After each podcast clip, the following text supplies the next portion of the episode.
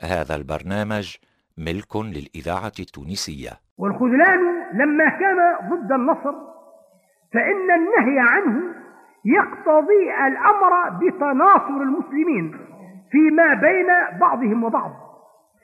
وهذا النصر ينبغي أن يكون في جميع الحالات. وقد قال النبي صلى الله عليه وسلم انصر أخاك ظالما أو مظلوما.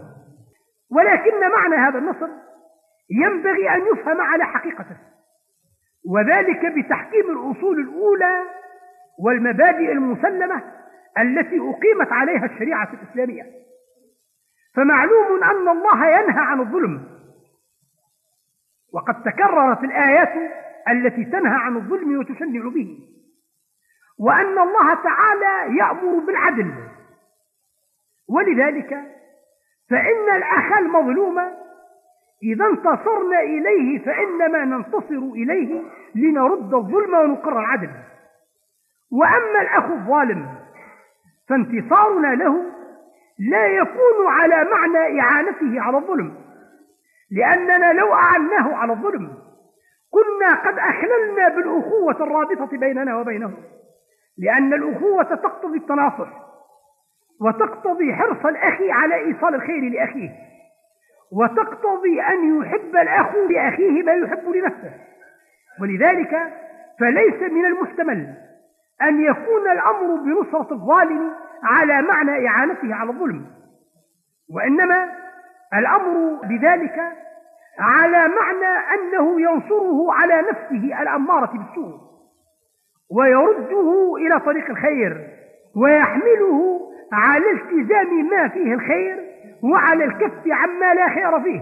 وذلك هو حقيقة النصر له لأنه إذا رآه مظلوما دفع عنه الظلم المسلط عليه من الغير.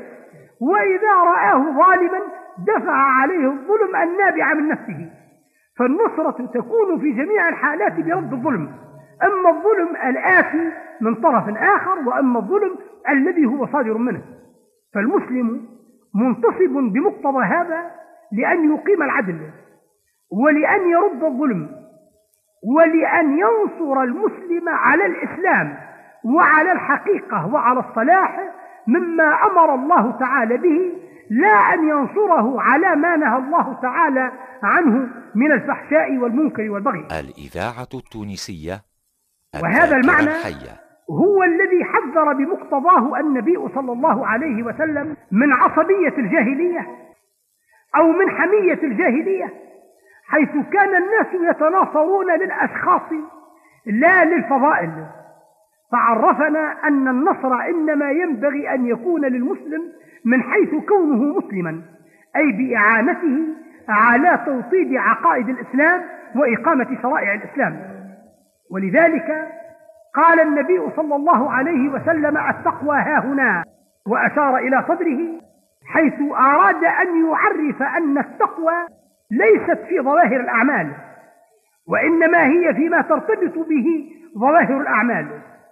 من العقائد التي هي مدارك ذهنية ومن النوايا التي هي انفعالات نفسية وإرادات باطنية.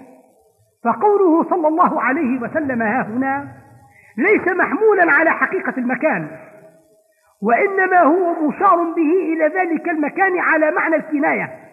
يعني أن التقوى ليست في الأعمال الظاهرة وإنما هي في المدارك الذهنية والعوامل النفسية التي هي خفية وليست ظاهرة فأشار بقوله ها هنا إلى معنى الخفي يعني أن التقوى في الباطن الذي يتصرف في الأعمال وليست في الأعمال الظاهرة بذاتها.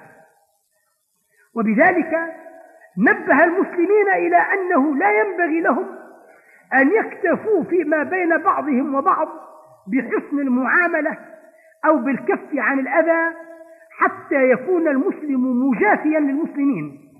متنكرا لهم يقول إنني لم أوذي مسلما ولم أفعل معه شيئا مما نهي عنه ولكنني مع ذلك لا أريد أن أخالطه ولا أريد أن أطمئن إليه وهو الداء الذي كثيرا ما يتسرب إلى النفوس مما يحبب إلى المؤمنين أحيانا أن يتركوا عيشة الجماعات الإسلامية فينعزلوا عنها أو ينغمسوا في الحياة في جماعات أخرى معتقدين على أنه حين حمى الناس من إذايته وحمى نفسه من إذايتهم فقد تعامل معهم بالحسنى والعدل التي أمر الله بها.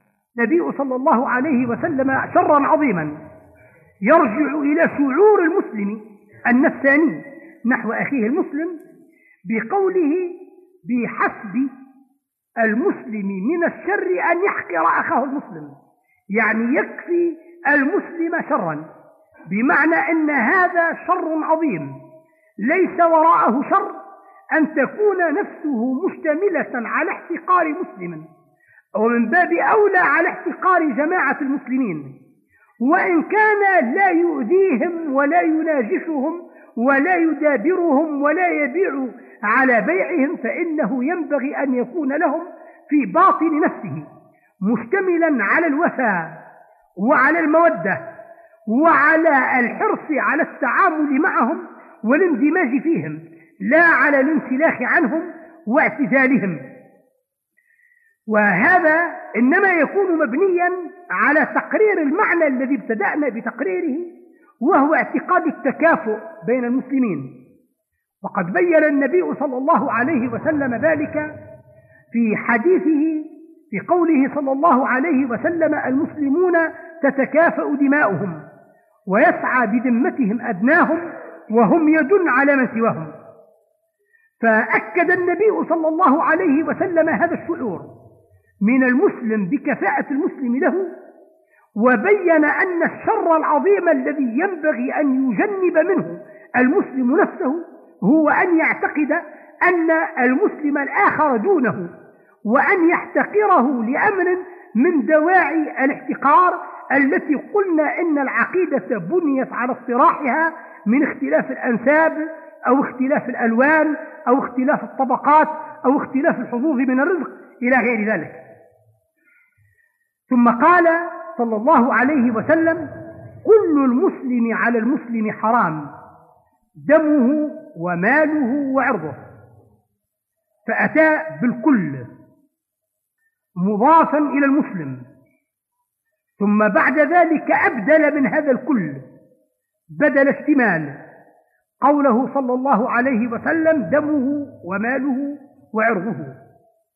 ليبين أن المسلم في الحقيقة ليس إلا هذه الأمور. أن المسلم ليس ذات المسلم المجردة عن حظوظه وعن حقوقه. ولكن المسلم إنما يتجلى في هذه الأمور التي أولها وجوده وثانيها حظه من الحياة الإنسانية وهو معنى الحرية وثالثها كرامته. فينبغي أن يكون حافظا للمسلم في جميع المعاني الحسية والاعتبارية. أعني أنه يحترم دم المسلم وذلك معنى النهي عن القتل والنهي عن القتال. ويحترم مال المسلم بمعنى أنه يمكنه من حرية التصرف فيما أعطاه الله تعالى من رزق وما مكن له من حق التصرف بمقتضى ما شرع من الأحكام الراجعة إلى تصرف الناس في الأموال والحقوق.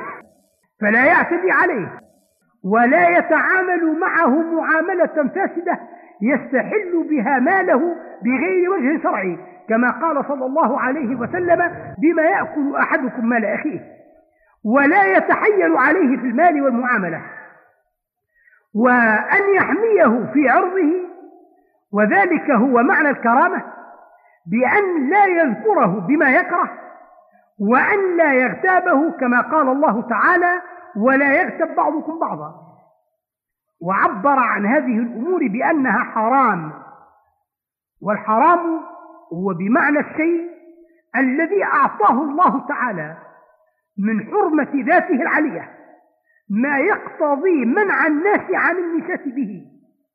ولذلك قال كل المسلم على المسلم حرام.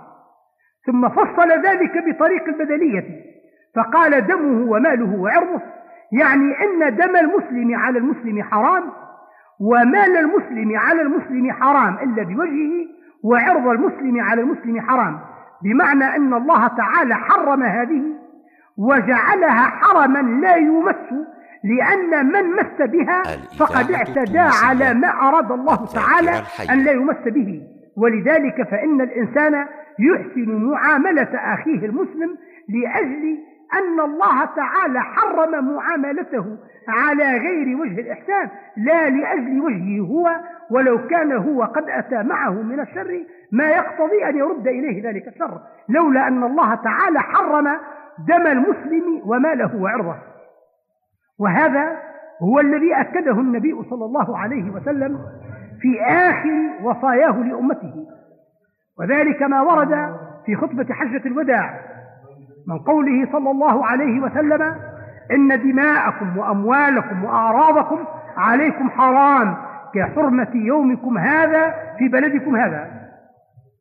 وقد جاء العرض منتهية به هذه الوصية موقوفا عليه إظهارا للاهتمام به لأن الأمر الذي يؤخر لأجل أن يكون واقعا في مقطع الكلام هو الأمر الذي ينبغي أن يكون متعلقا به من طرف المتكلم اهتمام زائد وذلك ما يعبر عنه في علم البديع ببراعة المقطع.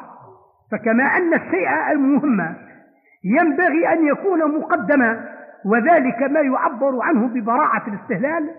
ينبغي أن يكون الشيء المهم مؤخرا موقوفا عليه وذلك ما يعبر عنه ببراعة المقطع.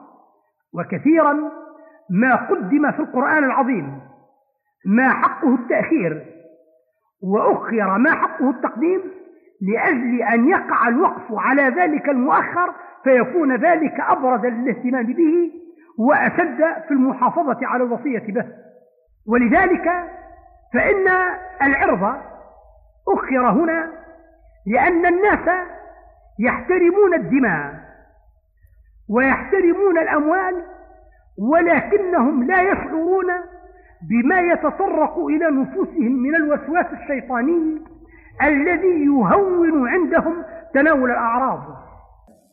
ففي حديث الترمذي عن معاذ بن جبل رضي الله عنه أنه سأل النبي صلى الله عليه وسلم فقال يا رسول الله أخبرني بعمل يدخلني الجنة ويباعدني عن النار. فأعطاه النبي صلى الله عليه وسلم وصايا ثم قال له في آخر وصاياه ألا أخبرك برأس الأمر وعموده وذروة سنامه؟ فأخذ بلسانه ثم قال كف عليك هذا. قلت يا رسول الله وإنا لمؤاخذون بما نتكلم به.